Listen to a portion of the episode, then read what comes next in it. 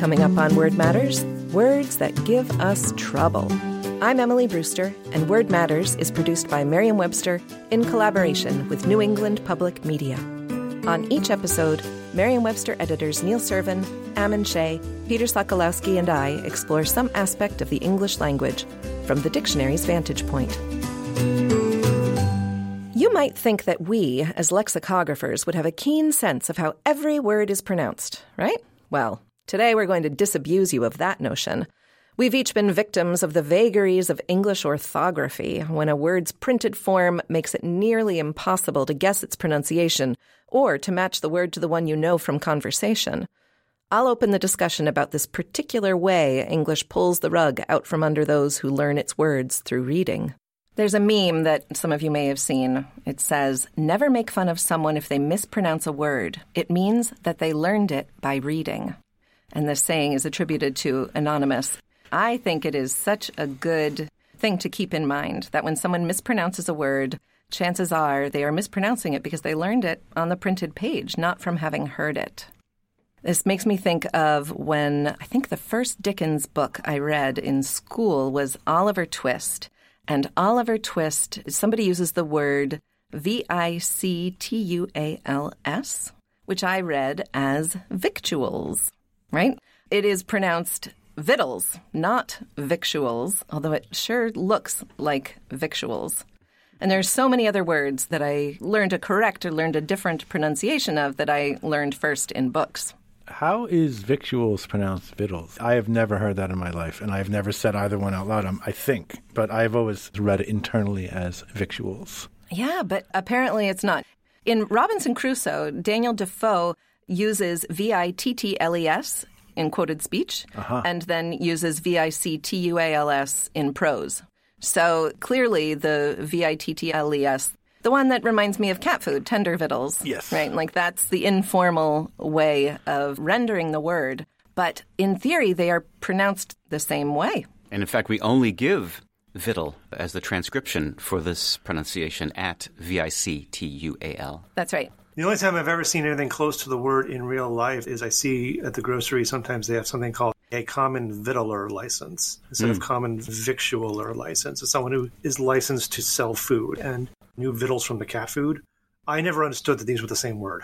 One was referring to the other. It never occurred to me. That's right. And that license hangs on the wall somewhere of every restaurant you go into. The common victualler or common victualler I think the reason for this is similar to the reason that we say indict, but that word is also spelled with a C, because both of these were pronounced in the English way that we uh, understand and then respelled by so called smarter scholars later in the 17th, 18th century who knew the Latin roots. And in this case, the vitae from French and Middle English goes back to victus in Latin.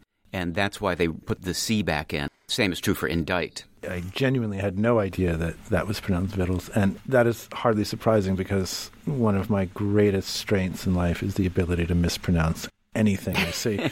but you're making me feel much better about myself. So what are some other ones, Emily? Oh, there's so many. There are so many. Well, C O M P T R O L L E R. This one people might see when it comes to election time. That's how I know the word, where you have to vote for your cities or your towns. Not comptroller, controller. controller. How do you get controller out of that? It's ridiculous. I always say comptroller. Yeah, right. Yeah, I would want to say comptroller to make it distinct from controller, like a video game controller. I can't say that I would ever just have automatically said pronounced it controller. Right, but that is how the term is pronounced. It is pronounced controller. Yeah, we do give the variant with the P, but the first one we give is controller. And of course, comptroller is someone who's involved in accounting. It comes from the French word count. And that might explain this pronunciation a little bit because the nasalized vowels before an M or an N sound a lot the same. So in French, this is pronounced contrôler or compter to count. And that sounds like an N sound, but it's actually the written M. So again, the sound of the word and the way it looks are at odds. That's an interesting point. What about W A I S T C O A T? Looks like waistcoat. Yes. But... We give two pronunciations in our dictionary. The British pronunciation is waistcoat, not unlike biscuit. Now, I did happen to just watch the 1951 Alice in Wonderland, and in that, the rabbit is said to be wearing a waistcoat. I had expected that in something of that era that it would have been Westcott. So the waistcoat pronunciation is the one that Disney went with in 1951. One of the things that happens sometimes when I'm talking to people I've just met and they find out that I work for a dictionary is a common thing that people say is, oh, I have to watch my language around you, which is really such a joke because I am born to massacre the pronunciation of the English language. So one of the things that's I think interesting about lexicographers in general is that we tend to be less judgmental about language use than the average person, and certainly much less judgmental than people think we will be. I feel like I've had an education that's been entirely based on learning things from books that I'm starting with such a deficit in terms of pronunciation that it's very easy for me not to look down on other people because I have no idea how to speak this language most of the time. I think it's an important point, and yet there is probably nothing more honest and humbling than working with the English language all day, every day.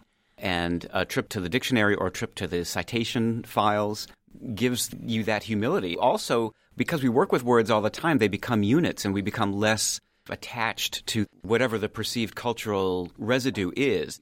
We're much less likely to judge. We're much more likely to notice the way you pronounce things. I think also to be a lexicographer who really sticks with it, you have to be very curious about the language. When I hear an unusual pronunciation of a word, my natural response is, oh, huh, interesting.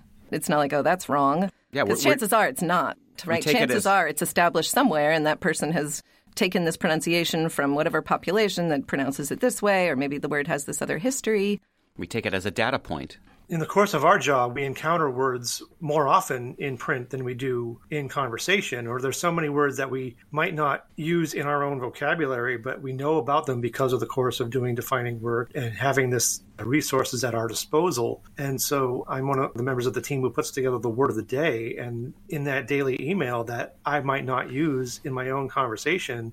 And so I remember just learning the other day that the word spelled R E C O N D I T E. I want to pronounce that recondite, mm-hmm. but apparently it's recondite. Apparently that's the chief pronunciation that we give is recondite, and I never understood this. So it just kind of shows that we encounter words from a different angle than the general audience, and because of that, it affects how we know words, whether or not we know how to pronounce them as well. Voicing the podcast, which is something that I do, I always try to give the variants if a word has multiple pronunciations and that's a challenge because often I am learning the secondary or the third variant for the first time that moment as I'm recording it. Or I learned that the way that I naturally use the word is not the principal one, or even sometimes not the given one.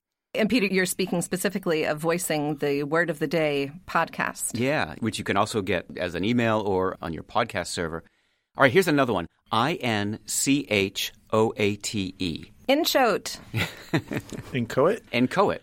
That's a tough one because, again, a word you're much more likely to see than to hear. When I was six years old, my parents like to remind me of the earliest story they know of me mispronouncing things. I came to the dinner table one time, and I don't know what I had been reading, but I asked them who Frood and Jung were. Rather than think this is a precocious kid, they chose to laugh at my pronunciation, which is, says something about our family dynamic there, which I'm totally fine with. I was reading The Three Musketeers in English, and I referred to the principal character as D'Artagnan for the entire length of the book. And finally discussing it, it was only with my parents who they said, you know, this is D'Artagnan. And this is before I learned to speak French. I had French as family terms with my grandparents, but I didn't know it as a kind of literary language. Do you have any particular favorites, Emily? Oh, particular favorites. I mean, there's so many food ones that are really good. The world of menus is rife with terms that do not follow English typical pronunciations. And so, say you want to go order some PHO. When I saw that soup, I assumed it was called pho, and it's actually pronounced pho, which is the pronunciation of its source language. It's not pho, it's pho. Also, gnocchi, that's a tough one for someone who is familiar only with words that follow more traditional English spelling. And that leads us to this idea that a lot of food terms we're still saying them in English, so that, like Freud and Jung and D'Artagnan, we sort of anglicize them. In some ways, we're respecting their source language, but we shouldn't judge these things as they would be pronounced, for example, in French or in German. We're speaking English. The term, I believe, is phonotactics, which is to say the sounds that are typical of a given language.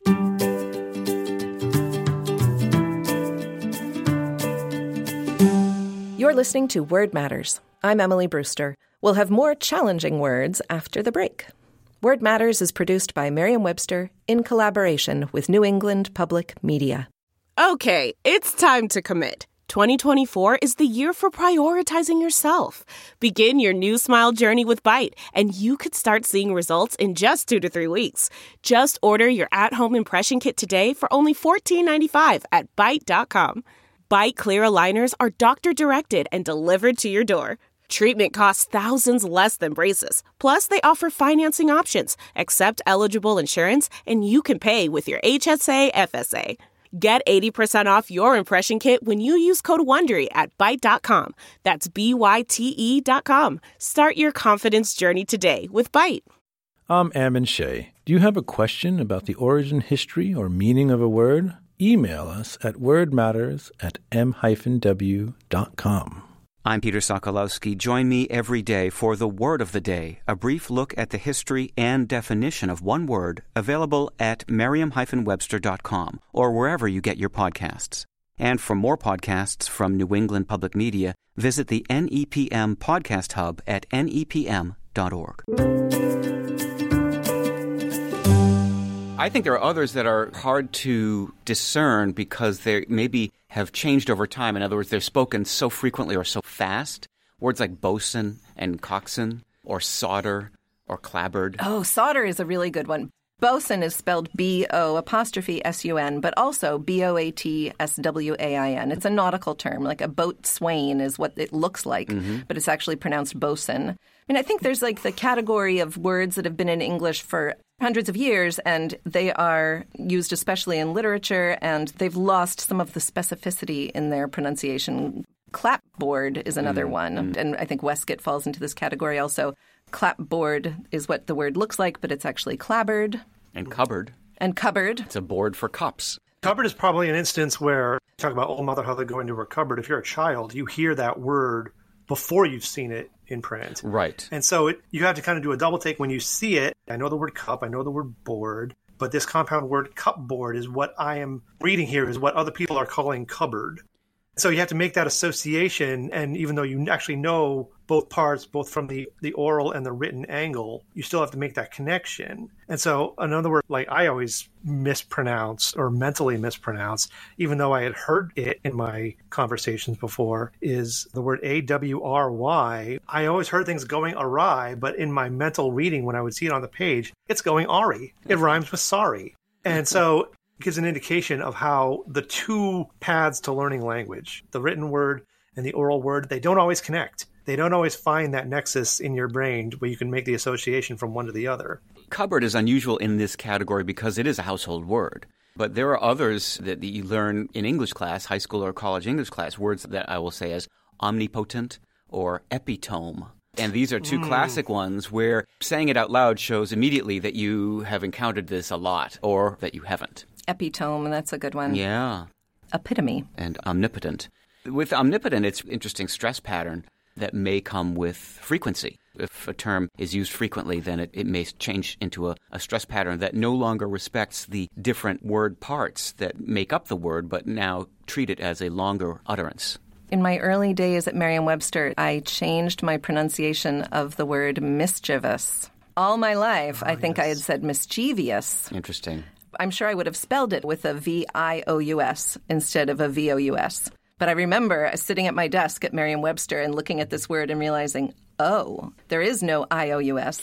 It's mischievous. But here's the thing that spelling influenced pronunciation that you think just corrected you often will lead you awry because spelling influenced pronunciation is clearly a thing. And if you watch classical British actors, in I Claudius, for example, you'll hear John Hurt say soldier, very clearly say the D in soldier, which I almost never hear anyone else say.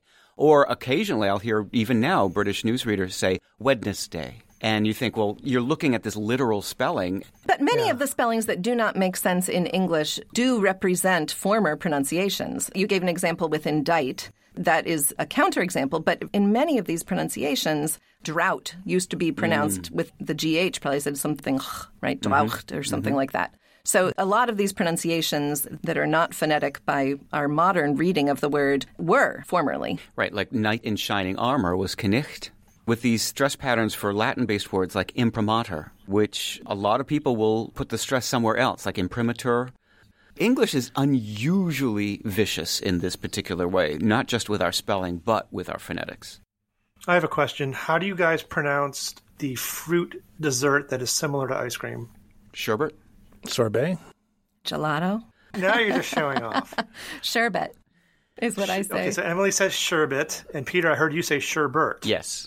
What do you say? I think I say sherbet, but I've been aware of the use of sherbet and how some people call that an error. And we enter both spellings and each pronunciation assigned to the spelling. So we have sherbet with the spelling B E T and sherbert B E R T. One became a habit after people interpreting sherbet as sherbert.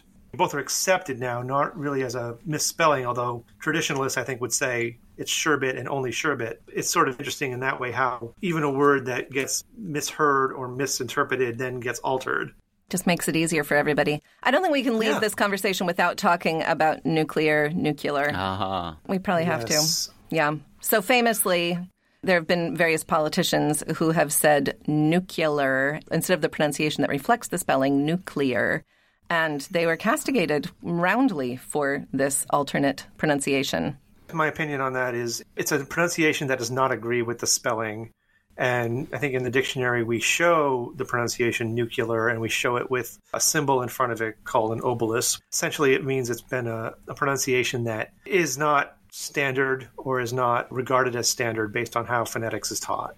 A number of leaders have used it, they got castigated for it. It's not in my mind, a hard word to understand how that pronunciation comes about because nuclear is really a weird letter pattern to have that double vowel and then have two syllables with the vowel. So you have the cle and then the r. The most likely explanation is you kind of want to rearrange the letters mentally to resemble other words that are familiar, like molecular, which does have the vowel consonant vowel pattern. So that is possibly one explanation for why nuclear becomes familiar pronunciation and a comfortable pronunciation instead of nuclear. Yes, it's a more comfortable pronunciation. It's more similar to other words. There aren't very many words that end in that clear, clear ending. What I think is interesting about Right. that, that particular case is that to me shows that our snobbishness with pronunciation outweighs our adulation of public figures. The list of presidents going back to Eisenhower, a clear majority of them say that word in a distinctly non traditional manner. George W. Bush, Bill Clinton, Carter. The non traditional pronunciation is greatly outweighs the traditional one. And yet we still, rather than say, like, listen, all the presidents say it this way, it can't be that bad, we've stuck to our guns of saying, you know, this is an evil thing to say this way, which I think doesn't make too much sense. And also, there's really only one other word, which is cochlear, which has that particular sequence of nuclear. And so it is kind of an unfamiliar pattern for English. It is. It's perfectly reasonable to want to shift that to something that's more similar in pronunciation to all these other words. Which is the way a lot of pronunciations do get altered. Part of this is people like to be judgy. People love using the dictionary to correct other people. Because this is a word that is vaguely scientific, of course, and relatively easy to spell, people depend on that spelling for phonetics. And of course, traditionally, yes, the spelling reflects the pronunciation. But if you go by that, you're going to find a lot of exceptions to that rule in English. Now, I wish that I could remember who made this point. It is not me. Some other linguist has made the point that people who pronounce nuclear as nuclear do not use the alternate pronunciation when they're talking about a nuclear family. I remember learning that somewhere, and I'm not confident enough to say that that is actually true because I haven't done the research and I don't even remember who said it. But that would be an interesting fact that these would have two different pronunciations in different contexts. Certainly, a word can develop multiple pronunciations for various contexts, but I don't know. Have any of you heard that? I have heard it, but I haven't seen the evidence or the examples. I just heard someone make the claim, and I can't remember who made the claim. It sort of makes sense and kind of goes to my earlier point about when you associate a nuclear with a word like molecular, you kind of want to meld the two together and make one sound like the other. And I think that could easily be the mental reasoning why that pronunciation gets shifted. When you talk about nuclear family, you're in this other category of language. And so you're talking about sociology and psychology. And maybe, but just by doing that and being introduced to the term, you're not persuaded by science vocabulary, you're persuaded by sociological vocabulary or whatever have you. So if you say nuclear family, you're not thinking about particles. you're thinking about this other concept that's on its own that you then have a pronunciation that you can associate it to. I'm going to do some homework. Maybe the next time we meet, I will have some information for you about that assertion about the pronunciation of the word nuclear, because I think it's a really interesting question. I think something similar has been said about economics and economics. Home economics has kind of influenced the word in one direction, and then the study of money has influenced it in the other direction, and they coexist.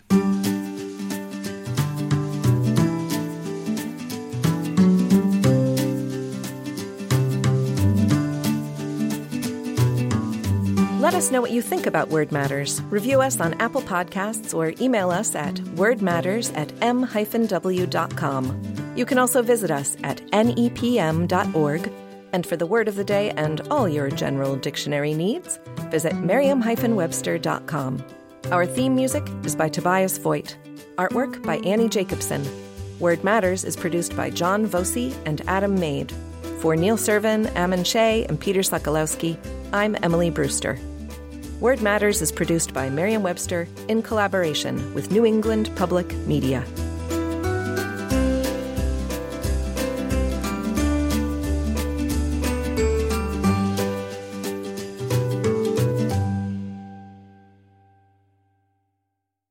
Look around. You can find cars like these on AutoTrader. New cars, used cars, electric cars, maybe even flying cars.